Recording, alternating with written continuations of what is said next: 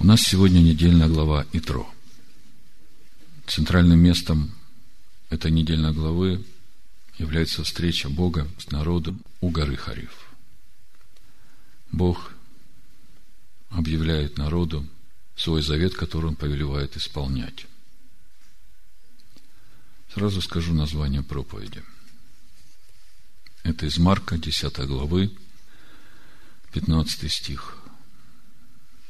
Истинно говорю вам, кто не примет Царство Божие как дитя, тот не войдет в него. Сразу отмечу два момента. Чтобы войти в Царство Божие, прежде его нужно принять. Напрашивается вопрос, а что же есть Царство Божие, которое надо принять, прежде чем войти в него? Что Иешуа называет Царством Божьим. Что об этом нам Тора говорит. Ну и второй момент.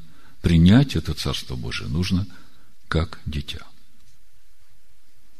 Коротко о нашей недельной главе, короткий обзор. Вы, конечно, читали эту главу, и мы не первый год уже разбираем эту главу очень глубоко.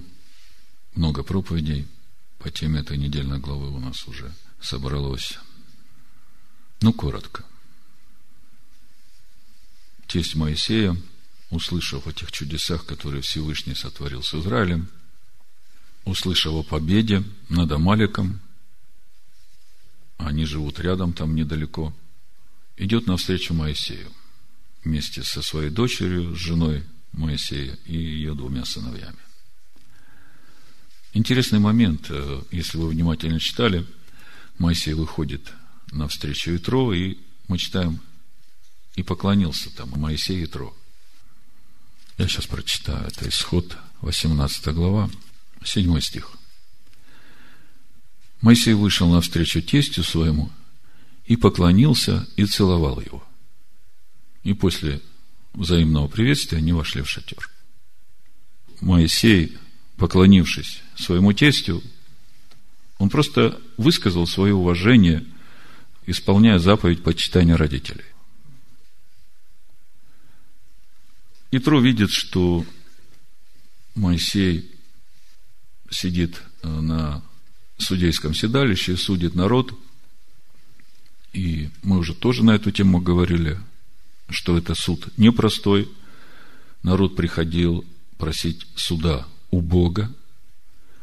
И это нечто совершенно другое, чем просто э, справедливый суд по закону, когда нужно по справедливости отмерить наказание тому, кто что-то сделал неправильно.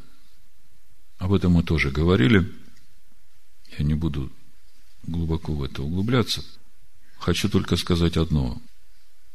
Когда мы ходим с живым Богом в сердцах своих, то тогда мы всегда просим суда у Бога. И когда мы сами себя судим, тогда мы не судимы небесами.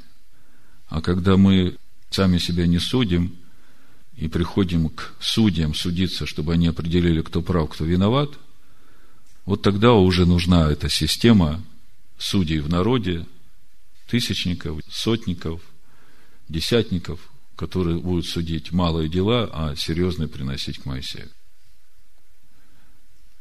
Мы говорили о том, что это решение поставить судей, как мы читаем здесь в 18 главе, как будто бы Моисей послушал и сразу это сделал – это решение пришло только через год, когда уже у Моисея совсем сил не было управлять народом, который постоянно ропчет. Вы знаете об этом, да? Если вы откроете первую главу Второзакония, тут это видно. Вот в девятом стихе мы читаем, Моисей говорит, «И я сказал вам в то время, не могу один водить вас». В то время, это число 11 глава, 14 стих, когда уже спустя год народ трогается от э, горы Хариф и начинает двигаться в обетованную землю. И вот он, Моисей, здесь говорит, я вам сказал в то время, что не могу водить вас. Господь Бог ваш размножил вас, и вот вы ныне многочисленны, как звезды небесные.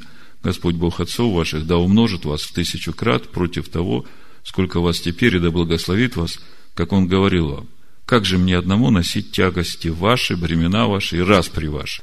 И вот 13 стих. «Изберите себе по коленам вашим мужей мудрых и разумных и испытанных, и я поставлю их начальниками вашими». Вы отвечали мне и сказали, хорошее дело велишь ты сделать. И взял я главных из колен ваших, мужей мудрых и испытанных, и сделал их начальниками над вами, тысяченачальниками, стоначальниками, пятидесятиначальниками и десятиначальниками, надзирателями по всем коленам вашим. То есть я хочу, чтобы вы прочувствовали вот эту ситуацию. Как это пришло в народ. Но то, что Моисей делал, просив суда у Бога, мы об этом говорили. Это, это процесс духовного роста человека. Это то же самое, когда мы перед хлебопреломлением приходим на исповедь, и мы ищем те корни в нас, которые привели нас к тому, что мы это делаем, и мы хотим избавляться от корней. И вот, когда мы просим суд у Бога, тогда вот Бог дает нам слово, которое помогает обрезать эти корни. Вот что значит просить суд у Бога. Сыны Израиля приходят в новолуние, это первая Сивана, это третий месяц по выходу из Египта. И мы знаем, что встреча у Бога с народом на 50-й день по выходу из Египта. Шестое Силана. И вот это время приготовления народа к встрече со Всевышним.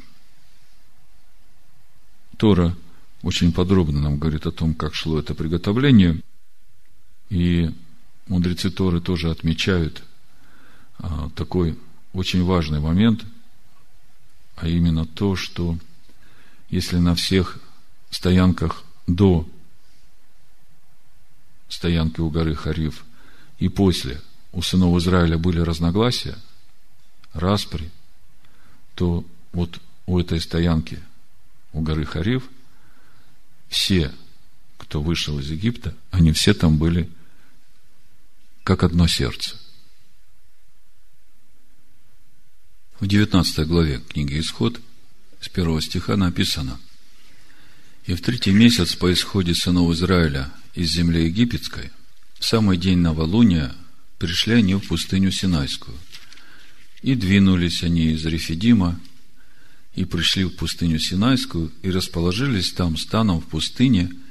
И вот дальше написано, и расположился там Израиль станом против горы. Вот это расположился там Израиль станом против горы. Раша отмечает в данном месте использование единственного числа. И объясняет. Тора сообщает нам, что Израиль расположился как один человек – с одним сердцем. В отличие от всех других станов, когда были среди них разброд и разногласия. Другими словами, это было время, когда нужно было прийти к согласию в том, как действовать как один человек. И для этого надо было отказаться от собственных индивидуальных подходов в пользу единого, лишенного эгоизма восприятия. Одно сердце.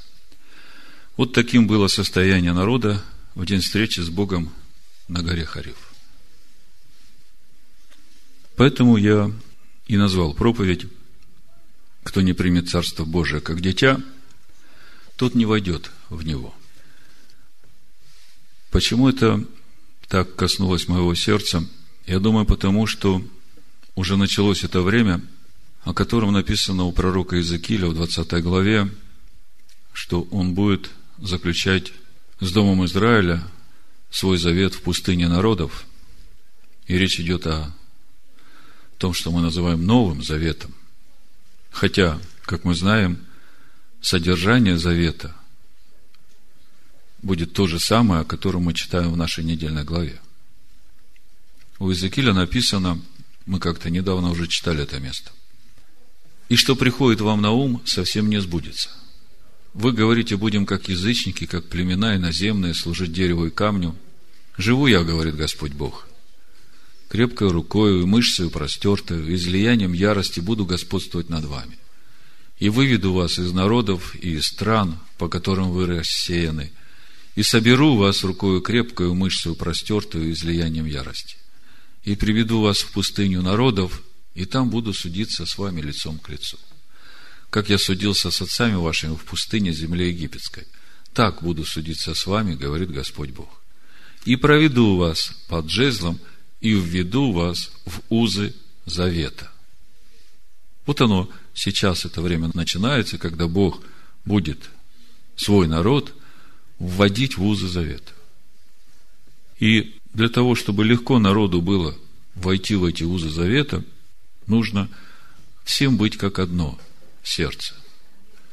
Вот с этим состоянием, когда мы отказываемся от всякого своего понимания и принимаем то, что Бог хочет нам дать. Я прочитаю сразу, что написано у пророка Еремии, 31 главе об этом завете, о Новом Завете. Буду читать с 31 стиха, 31 глава пророк Еремия. Вот наступают дни, говорит Господь, когда я заключу с домом Израиля и с домом Иуды Новый Завет. Не такой завет, как я заключил с отцами их в тот день, когда взял их за руку, чтобы вывести их из земли египетской. Тот завет мой они нарушили, хотя я оставался в союзе с ними, говорит Господь. Но вот завет, который я заключу с Домом Израилевым после тех дней, говорит Господь. Вложу закон мой во внутренность их, и на сердцах их напишу его. Какой его закон вложит во внутренность и на сердцах напишет? Тору. Именно тот закон, именно те заповеди, о которых мы читаем в нашей недельной главе, и то разъяснение, которому посвящена вся Тора. И буду им Богом, и они будут моим народом. Прочитаю сразу эти заповеди, чтобы понимать, что закон Бога не изменен, и что наступает время, когда Бог с Израилем в пустыне народов будет заключать этот же самый завет. И кто хочет войти в этот завет, то ему надо принять его как дитя. Сердцем, как дети принимают. Они искренни, и они доверяют тому, что говорят родители. Вот так и Израиль должен принять то, что говорит Бог. А Бог говорит, «Я Господь Бог твой, который вывел тебя из земли египетской, из дома рабства. Да не будет у тебя других богов пред лицом моим. Не делай себе кумира и никакого изображения того, что на небе вверху и что на земле внизу, и что в воде ниже земли. Не поклоняйся ему, не служи им, ибо я, Господь Бог твой, Бог-ревнитель, наказывающий детей за вину отцов до третьего и четвертого рода, ненавидящих меня, и творящий милость до тысячи родов, любящим меня и соблюдающим заповеди мои. Не произноси имени Господа Бога твоего напрасно, ибо Господь не оставит без наказания того, кто произносит имя Его напрасно. Помни день субботний, чтобы светить его, шесть дней работай и делай всякие дела твои, а день седьмой – суббота, Господу Богу твоему. Не делай вон и никакого дела, ни ты, ни сын твой, ни дочь твоя, ни раб твой, ни рабыня твоя, ни скот твой, ни пришлиц, который в жилищах твоих. Ибо в шесть дней создал Господь небо и землю, море и все, что в них, а в день седьмой почил. Посему благословил Господь день субботний и осветил его. Почитай отца и мать твою – чтобы продлились дни твои на земле, которую Господь Бог твой дает тебе. Не убивай, не прелюбодействуй, не кради, не произноси ложного свидетельства на ближнего твоего, не желай дома ближнего твоего, не желай жены ближнего твоего, ни раба его, ни рабыни его, ни вала его, ни осла его, ничего, что у ближнего твоего.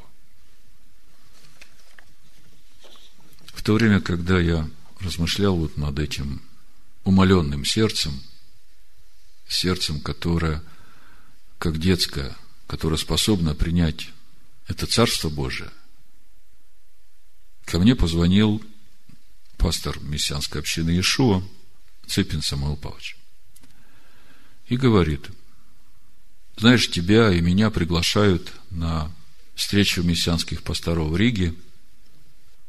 Что ты скажешь? Я говорю, я помолюсь. Прошло несколько дней, встреча была в четверг, он в понедельник мне звонил. Я как бы размышляю над этой недельной главой и вот над всем, что мне Бог говорил, я понимал, что 14 лет Бог нас растил. И когда я услышал это предложение, я знал, куда меня приглашают. Я знал тех мессианских пасторов, их учения, и я понимал, что из этого ничего хорошего получиться не может. Но совсем недавно я точно так же думал, когда написал мне пастор из Кекова Пятидесятнической церкви, и когда все-таки, по милости Бога, я встретился с ним, я увидел, что что-то начинает происходить, и как бы это все вместе и недельная глава, и вот это сердце.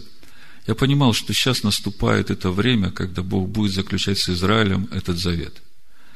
И я понимал, что именно для того Он нас и готовил эти 14 лет, чтобы уже был открыт этот путь, по которому надо идти. То есть, не для этого ли часа Он нас и растил все эти 14 лет. У нас в этом году будет 15 лет в праздник Пурим нашей общине от рождения, когда Седрот нас рукоположил, и родилась община Быть Шалом. В общем, все это как бы сложилось, и я понимал, что мне надо идти. Первое, что меня интересовало, кто организовывает эту встречу. И здесь очень интересный такой момент. Организовывает некто Илмар, который в Латвии не имеет никакого служения, у него ни паствы, никакого служения, но вот э, каким-то удивительным образом он пользуется авторитетом у всех пасторов. А, вот еще один момент, который говорил о том, что мне надо идти. Это именно тот человек, который в Огра организовывал эту молитву поклонения, о которой я вам рассказывал, куда поехал э, Самуил Павлович Цыпин со своим прославлением, и там произошло это чудо, когда начали говорить об антисемитизме в церкви, вдруг э, что-то изменилось, и люди, которые там присутствовали, они с большим интересом стали слушать то, что говорил э, Самуил, и то, что говорила эта э, сестра Эва. Когда мы встретились и начали знакомиться, я увидел человека, который искренен в своем сердце. Но то, как он начал с таких слов, что вот мы, как тело Мессии, мы должны вместе служить, поклоняться Богу. И у меня так, знаете, но уже такой напряг пошел. Потому что, когда мы говорим о теле Мессии, то мы уже говорим о том хлебе, который мы преломляем, и от того хлеба, который мы преломляем, такое тело и есть. Потом он начинает говорить, что я хотел, чтобы вы лично познакомились как бы на душевном уровне. У меня опять лампочка загорается. Я никого не хочу знать по плоти, я хочу всех по духу знать. В конце концов, я не выдерживаю. А перед тем, как идти туда, я молился, и Бог мне дал два стиха, которые, в общем-то, меня и э, хранили. Это 15 глава притчей. Первый стих написано «Кроткий ответ отвращает гнев». Кроткий ответ отвращает гнев. А оскорбительное слово возбуждает ярость. А второй стих – это четвертый, опять, кроткий язык, древо жизни. Но необузданный – сокрушение духа. Но я тут понимал, что я уже не могу молчать.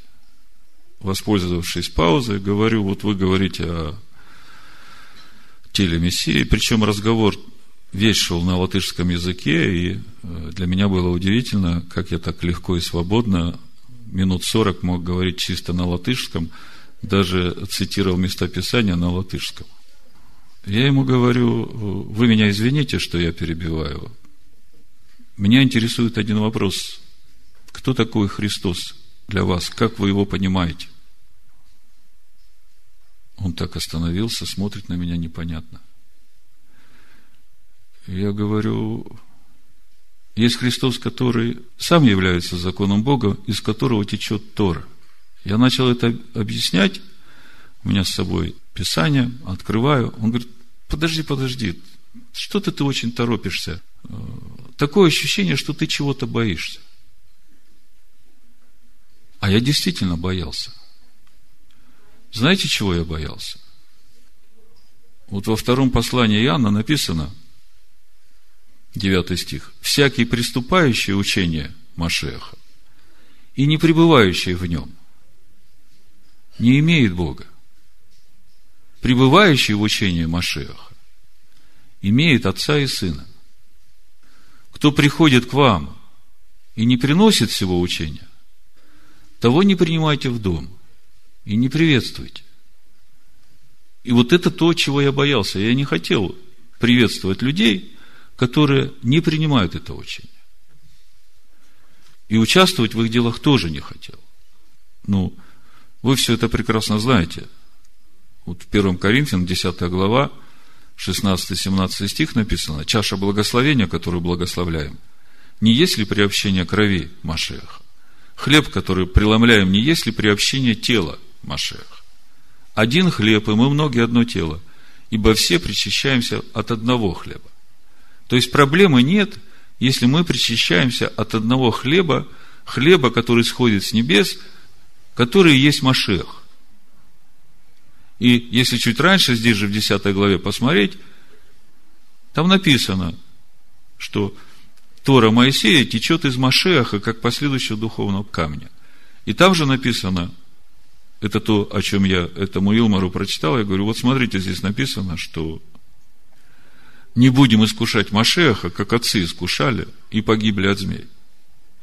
То есть тот, кто не исполняет заповедей Бога, не живет по Торе, он искушает Машех. Тот, кто отказывается от Торы, говорит, что Иисус Христос отменил закон Моисея, тот искушает Машеха. Об этом апостол Павел в втором послании Коринфян в 11 главе говорит, со второго стиха, «Ибо я ревную о вас ревностью Божию, потому что я обручил вас единому мужу, чтобы представить Машиаху, истинному Машиаху, чистою девою. Но боюсь, чтобы как змей хитростью своей прельстил Еву, так и ваши умы не повредились, уклонившись от простоты во Христе. В чем суть этой простоты во Христе, в Машехе? Вот бери, читай. И что тебе открывается, так и живи. Если что неправильно будешь делать, Бог тебя поправит, Он будет тебе открывать больше – Ибо если бы кто, придя, начал проповедовать другого Иисуса, которого мы не проповедовали, и если бы вы получили иного духа, которого не получили, или иное благовестие, которого не принимали, то вы были бы очень снисходительны к тому. То есть вы видите, какая закономерность. Проповедуется иное благовестие, другое. Приходит другой дух, а суть этого иного благовестия, вот Иисус Христос исполнил все заповеди. Вам ничего делать не надо. Вы под благодатью. Если ты начнешь жить по закону Бога, ты законник, ты теряешь благодать. Вот вам и другой Дух пришел. Вот вам и другой Иисус пришел.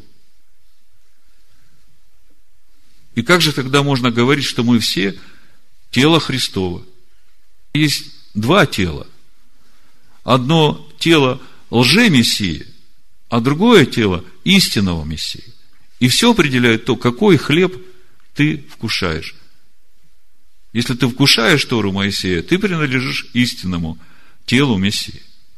Вот это вот все меня напрягало, и вот я боялся именно того, чтобы начать преломлять хлеб и участвовать в этой трапезе с людьми, которые не исповедуют истинного.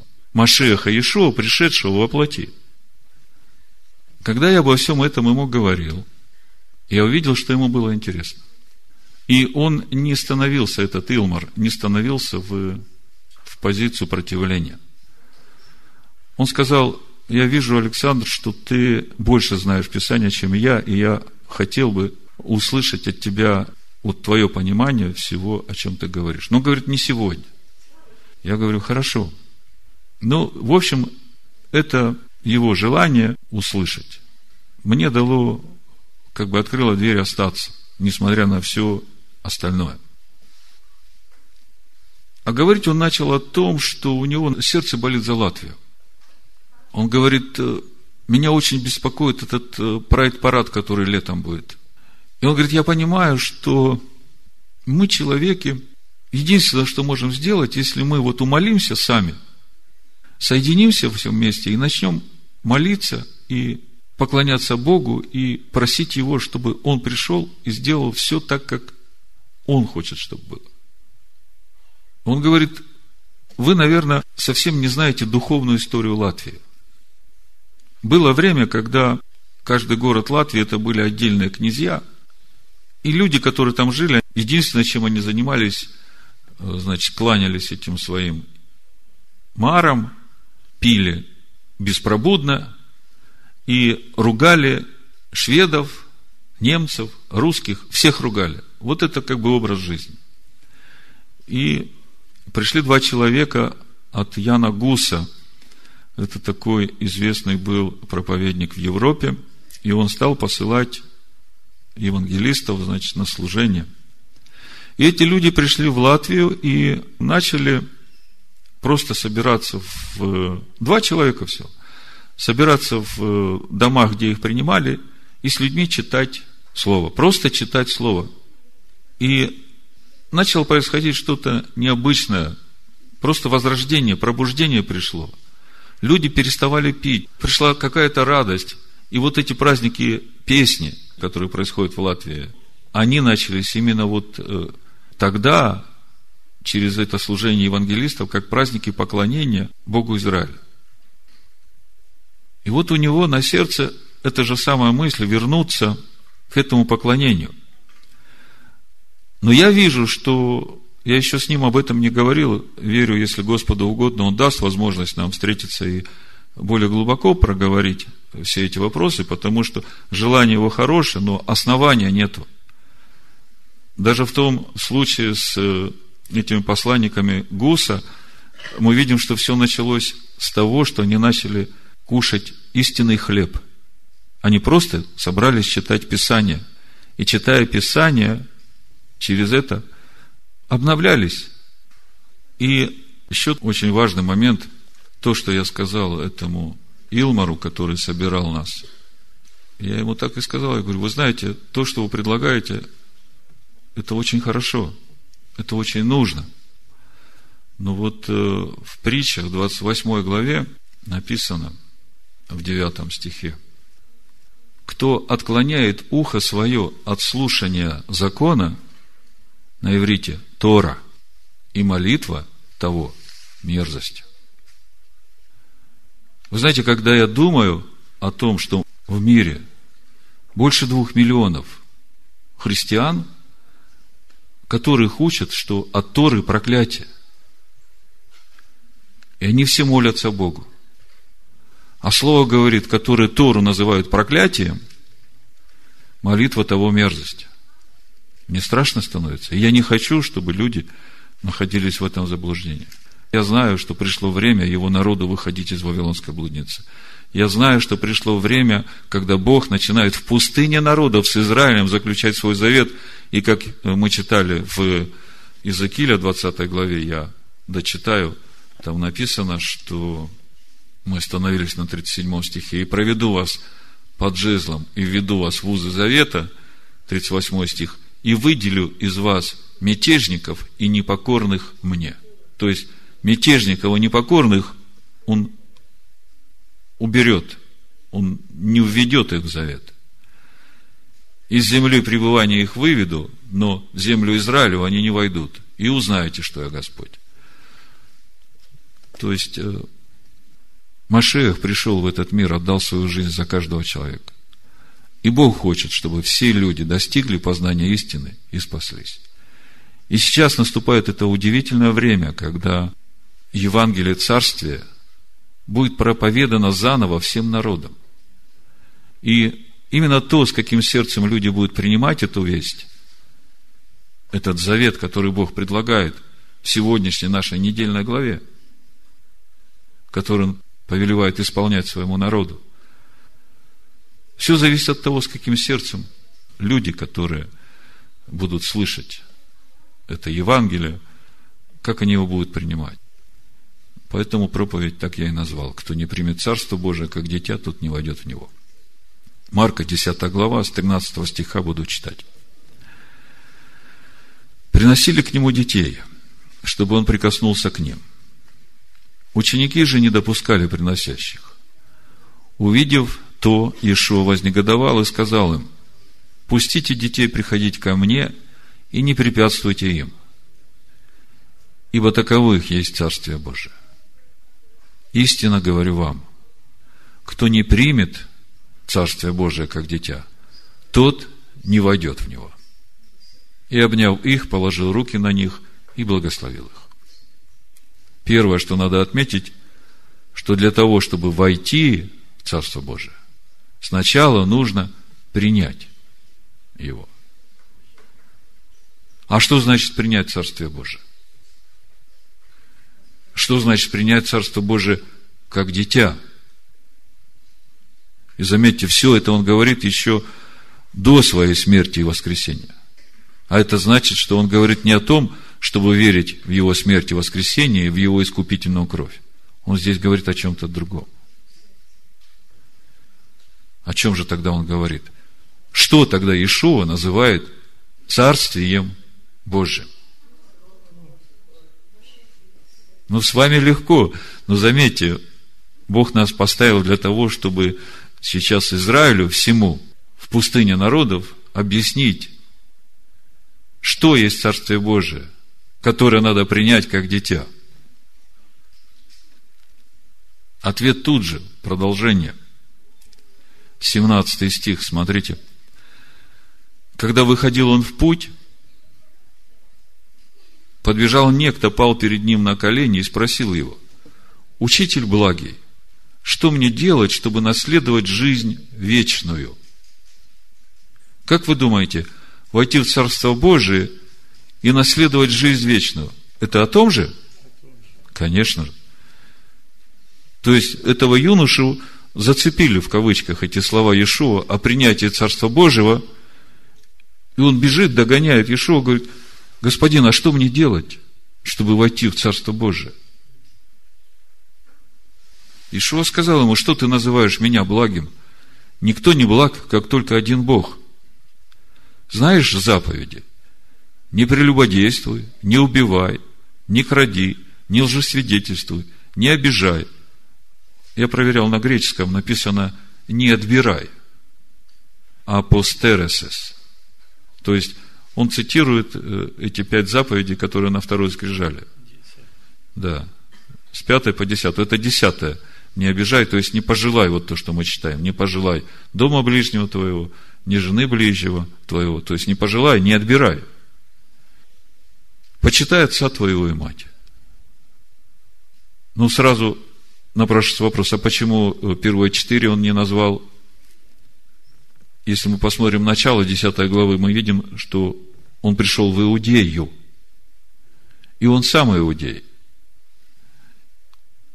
Поэтому это естественно, чтобы верить в единого Бога для иудея. Это естественно, чтобы не иметь других богов для иудея. Это естественно, чтобы не произносить имя его напрасно. Это естественно иудею соблюдать шаббат. Поэтому он здесь об этом просто не говорит, потому что это естественно. Для иудея.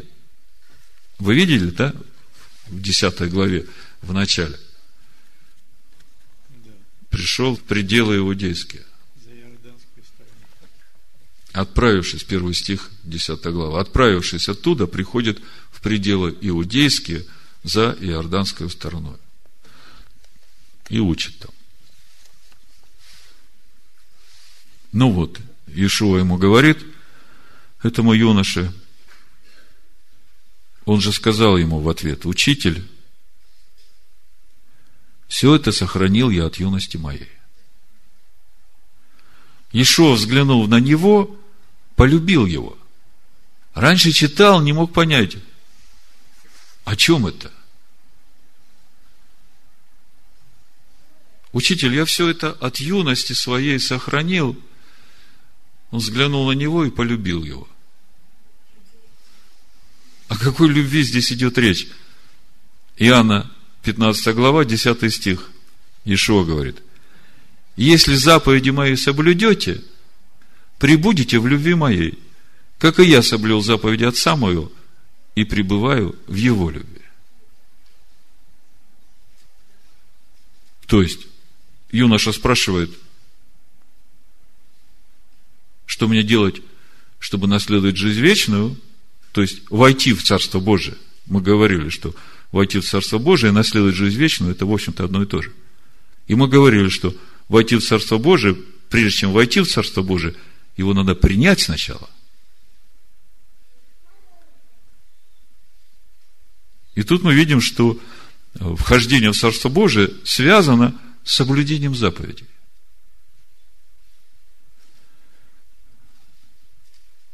Если вхождение в Царство Божие связано с соблюдением заповедей, то что значит принятие Царства Божьего?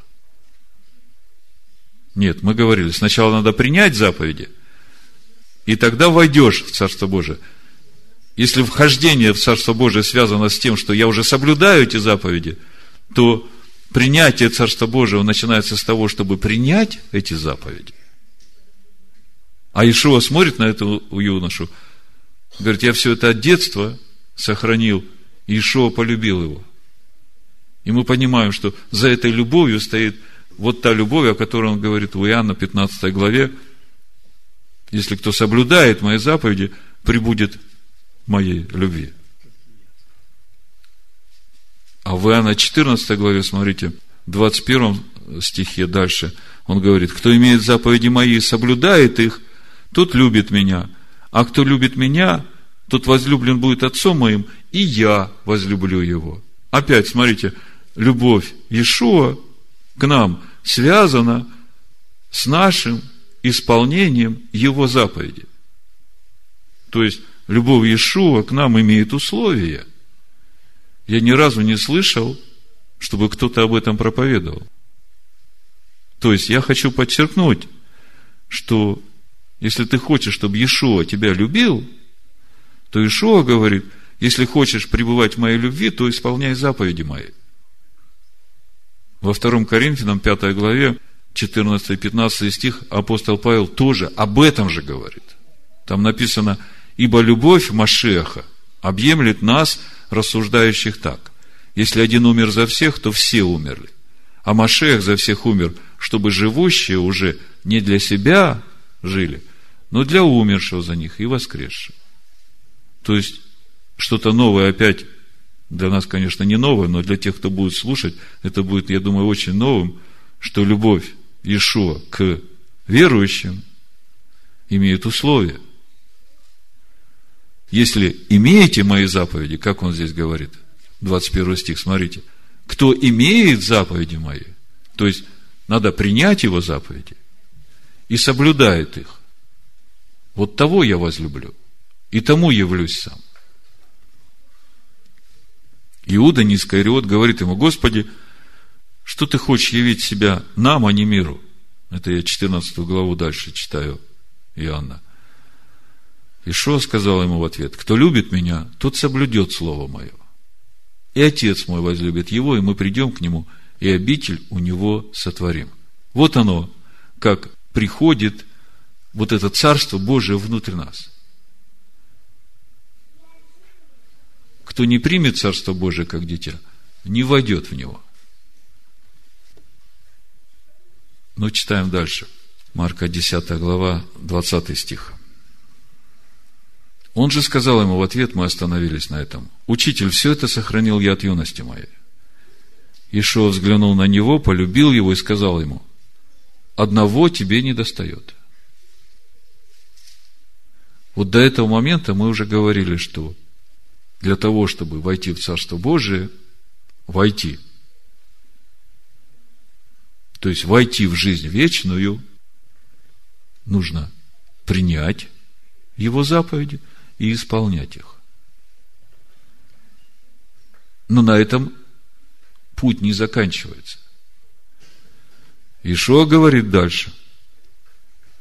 Взглянул на него, полюбил его и сказал ему, одного тебе не достает. Пойди все, что имеешь, продай, раздай нищим, и будешь иметь сокровища на небесах. И приходи, последуй за мной, взяв крест. Кого надо взять? Стойку казни. А что это значит в духовном понимании? Тору надо взять. Законом я умер для закона, чтобы жить для Бога. Потому что законом познается грех, и именно на этом законе я и распинаю себя ветхого. Ради того, чтобы закон начал жить в моем сердце. Но у юноши проблема была, он очень богат был. У него было большое имение. Я хочу сразу подчеркнуть, что здесь речь не идет о тех, кто трудится своими руками и добывает себе пропитание и для своей семьи на каждый день. И посмотрев вокруг, Иешуа говорит ученикам своим, как трудно имеющему богатство войти в Царство Божие. Ученики ужаснулись от слова его. Но Ишуа опять говорит им в ответ, дети, как трудно надеющимся на богатство войти в Царство Божие. Удобнее верблюду пройти сквозь игольные уши, нежели богатым войти в Царство Божие.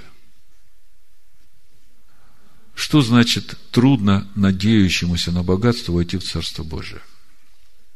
Вот в молитве «Отче наш» мы молимся, подавай нам хлеб наш на каждый день.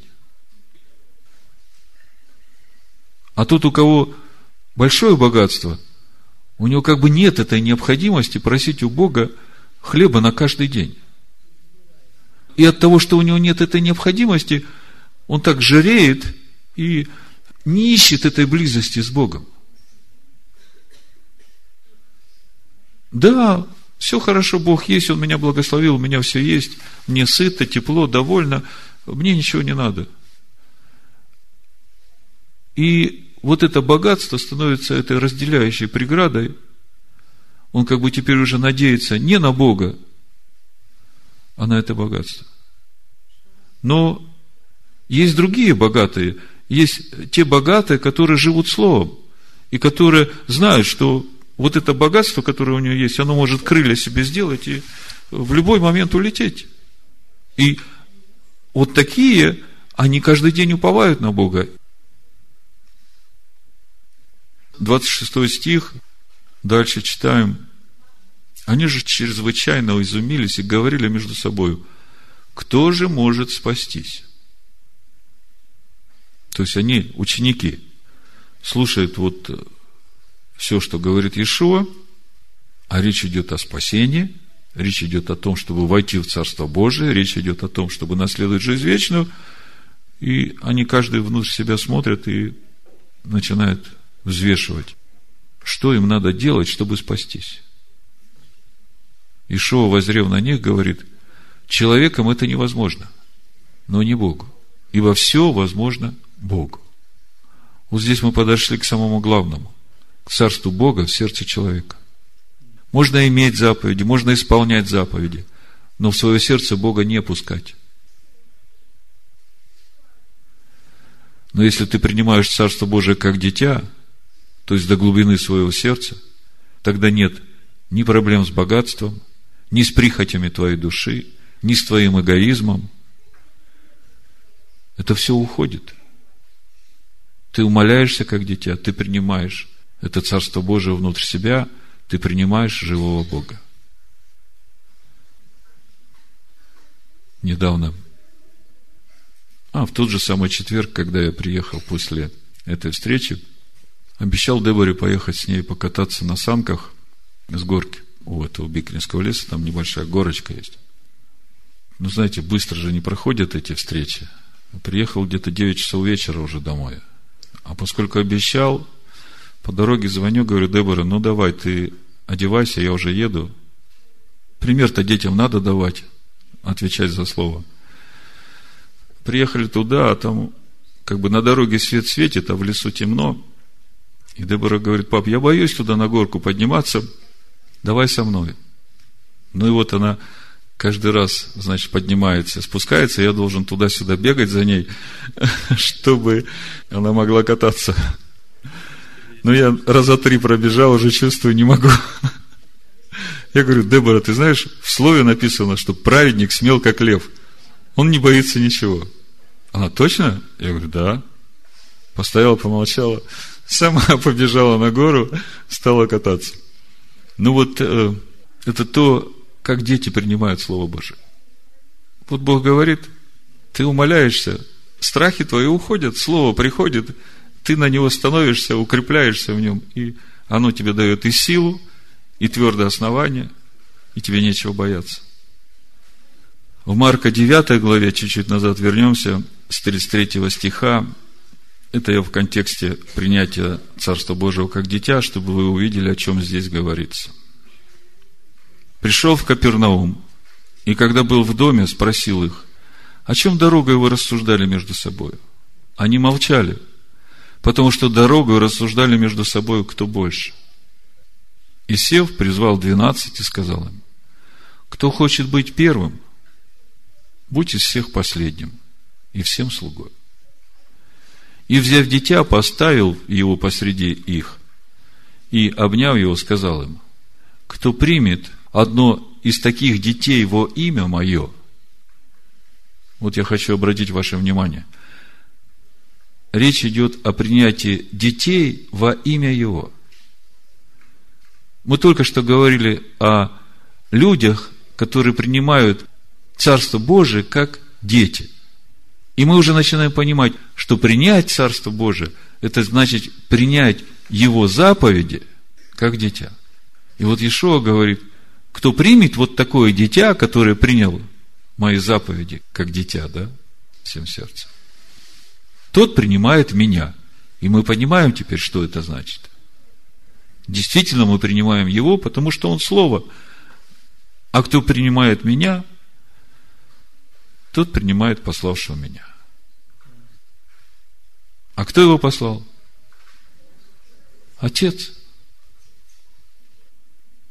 Ну вот, если все это вместе сложить, мне хотелось бы, чтобы эта проповедь была посланием, которое пойдет впереди нас и подготовит сердца всех жаждущих войти в Царство Божие. Мы все хотим, чтобы Божье благословение было на Латвии. Мы все хотим, чтобы наши дети воспитывались в чистоте. Мы не хотим, чтобы всякие гей-парады и вся эта мерзость, чтобы она развращала народ в Латвии. И мы свет для тех, кто вокруг нас. То есть я вижу, что прежде чем начинать молиться и поклоняться, сначала надо вернуться к истинному Машеху, к священным писаниям, к Торе, к его заповедям и принять их как дитя. И вот это будет хорошим основанием для того, чтобы потом всем собираться и молиться. И пусть это слово будет благословением для всех нас. В имени Машеха Ишуа. Амин. Машеха Ишуа. Амин. Машеха Ишуа. Амин. Машеха Ишуа. Амин. Машеха Ишуа. Амин. Машеха Ишуа.